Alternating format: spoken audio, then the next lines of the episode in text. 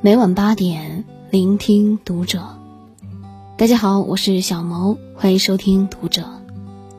今天要和大家分享的文章来自作者景年。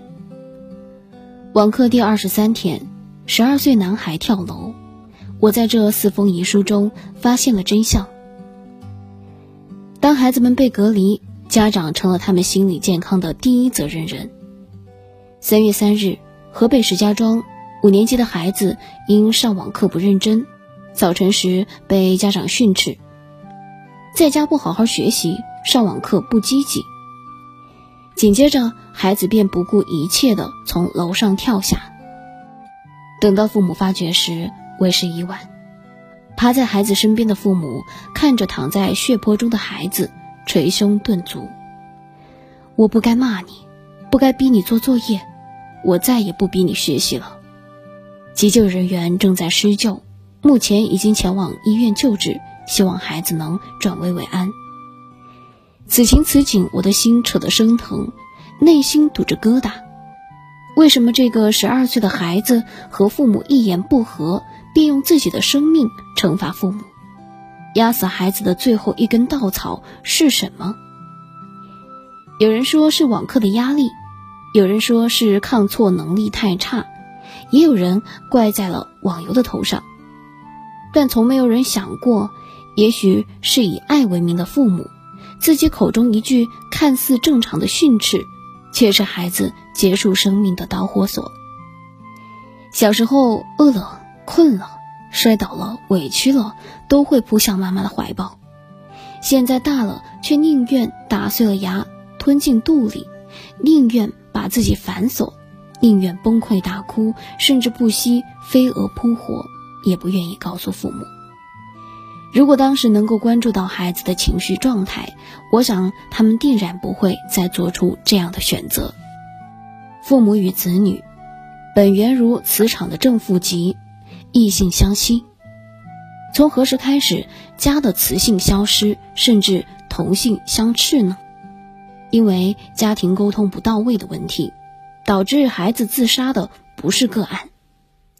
去年二月份刚开学第四天，深圳市宝安区一名十三岁的男生在家附近坠楼身亡，原因是寒假作业未完成，被老师斥责回家补寒假作业。在此之前呢，妈妈和班主任满屏的讨论的依然还是寒假作业的问题。在送往医院的路上，却发现孩子在此前已经尝试过割腕，说明孩子的心理问题不是突发。男孩出事后，他留下的四封遗书为我们揭露了他内心的世界。第一封给姐姐，虽然不喜欢你，经常拌嘴。但我走了，还是希望你不要伤心难过。第二封给姨妈，你是对我好的第三个人，第一个、第二个是爷爷奶奶。第三封给爷爷奶奶，最放心不下的就是你们两个，五百块的压岁钱留给你们。最后一封给父母，爸爸妈妈，我知道你们讨厌我，我走了。请不要伤心难过，爸爸妈妈，我知道你们讨厌我。这句话让多少父母心痛又自责。到底是什么原因让这个孩子误认为自己的爸妈讨厌自己？我们到底在给孩子传递着怎样的情感世界，让他把自己活成了一座孤岛？身后空荡荡的孩子心里受伤了。都不敢告诉爸妈。不知道什么时候，我们和孩子就成为了不共戴天的仇人，连说一句话都疲倦。疫情期间，当孩子们都在家里上网课后，确实给不少家长带来了不少负担。之前一位佛系爸爸被网课作业逼疯的视频上了热搜，因为孩子没有按时写完作业，本来的佛系老爸七窍生烟。都不要做了，明天我就把你的老师通通拉黑。我要删掉孩子所有老师的微信，包括体育老师。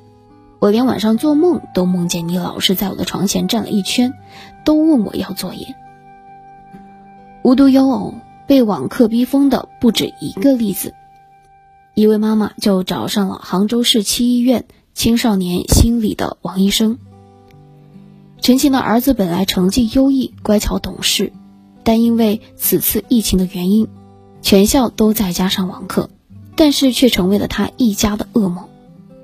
每次办完网课结束以后，儿子便会发疯，讲道理不听，一批评就乱摔东西。陈晴每日迟迟不愿回家，只想眼不见为净。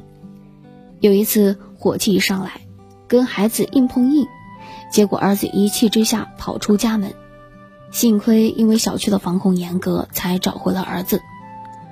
网课的低效率会让很多孩子质疑自己的能力，我学不进去，不是熟悉的老师，我听不懂。再这样子，我的成绩会不会跟不上？每一个质疑都让孩子烦躁，越烦躁越听不进去，孩子越听不进去，父母越焦虑。越焦虑，越忍不住情绪开骂，造成了恶性循环。但这并不是网课的错，错的是我们把焦虑的情绪发泄错了对象。初为人父人母，本来就是一个血肉之躯，面对懒惰、犯错的孩子，会生气、会愤怒是人之常情。但是有些父母却不会好好生气。用力过猛，把负面的情绪转移到对孩子的人格攻击上。台湾的公益组织曾经邀请路人体验被父母训斥的感觉。我们家没有你这种怪胎孩子，出去不要说我是你妈妈。你真的很没用，看到你就讨厌。你到底是谁生的？面对成人暴风式的攻击，有个女生哽咽痛哭，她很害怕。恐惧，觉得自己的人生很失败，因为这跟她小时候的经历一模一样。虽然成年的她已经知道这是父母的气话，连一个成年人都忍受不了人格攻击，更何况是个孩子。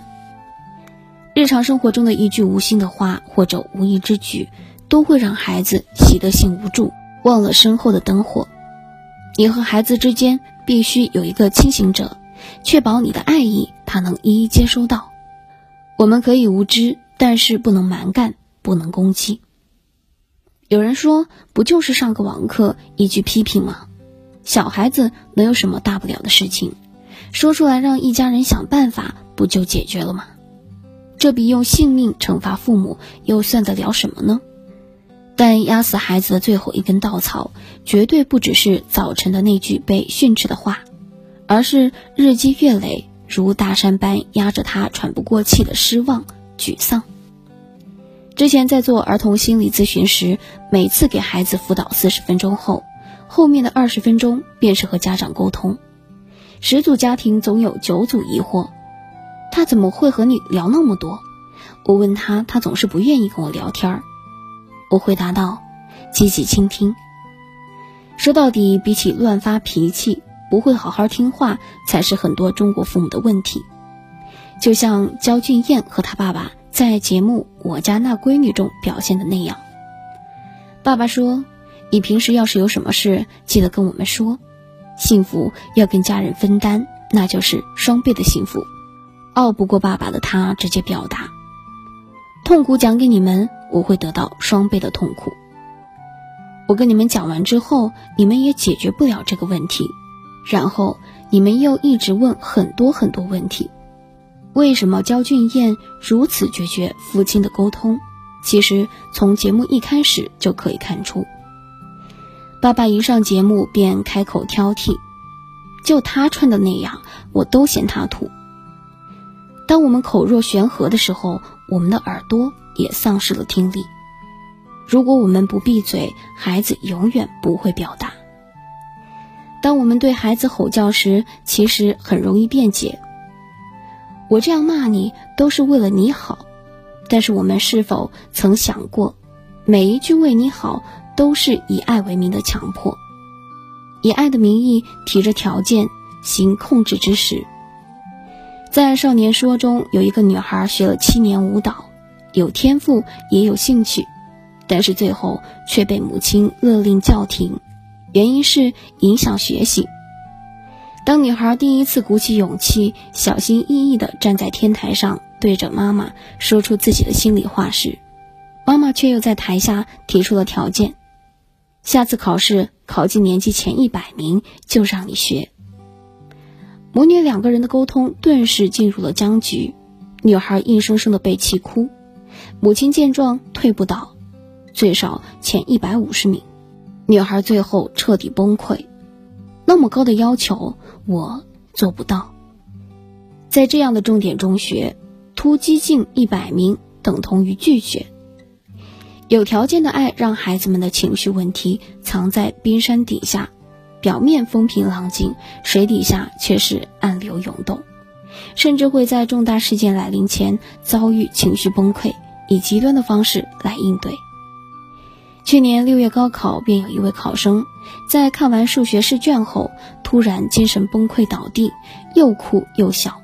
这种控制型的爱也影响着孩子的性格，敏感、自卑，得不到认可，人际能力缺乏。你以为管吃管喝、管生活、管学习就是爱的满满吗？但是武志红却说过，那个有心理问题的孩子，其实不是父母爱太多，而是清一色的爱太少。出乎意料，当我们看到这个结论时，肯定困惑：都是我身上掉下来的肉，我恨不得掏出心来给他，怎么可能爱不够呢？这时候，父母该反思。我们是不是爱错了？我们不要充当警察和法官，总纠正孩子的错误，而是当个画家，用自己的一言一行、一笔一墨去描绘这张白纸。就像钟南山院士的医学世家家族一样，钟南山用自己的一生活成了父亲的翻版，用一生去治病救人，而他的儿子钟维德也在继续延续着钟家的好家风。家庭教育的本质是人格渗透，而非嘴皮子。你的爱是不断指责批评，还是换位思考？你的期待是用别人家的孩子刺激，还是帮他发现独特的闪光点？你的陪伴是只看重分数、监督补课，还是用亲子阅读代替督促呢？有句诗说过：“有一个孩子每天向前走去。”他最初看见什么就变成什么。如果是早开的喇叭花，那么他会变成这个孩子的一部分；如果是杂乱的野草，那么他也会变成这个孩子的一部分。作为父母，你是朝阳的喇叭花，还是杂乱的野草呢？不要自己碌碌无为、荒唐度日，还绑架着孩子必须功成名就。你想要孩子成为怎样的人？首先得成为这样的人。好了，今天的文章就为大家分享到这儿了。我是小萌，祝大家晚安。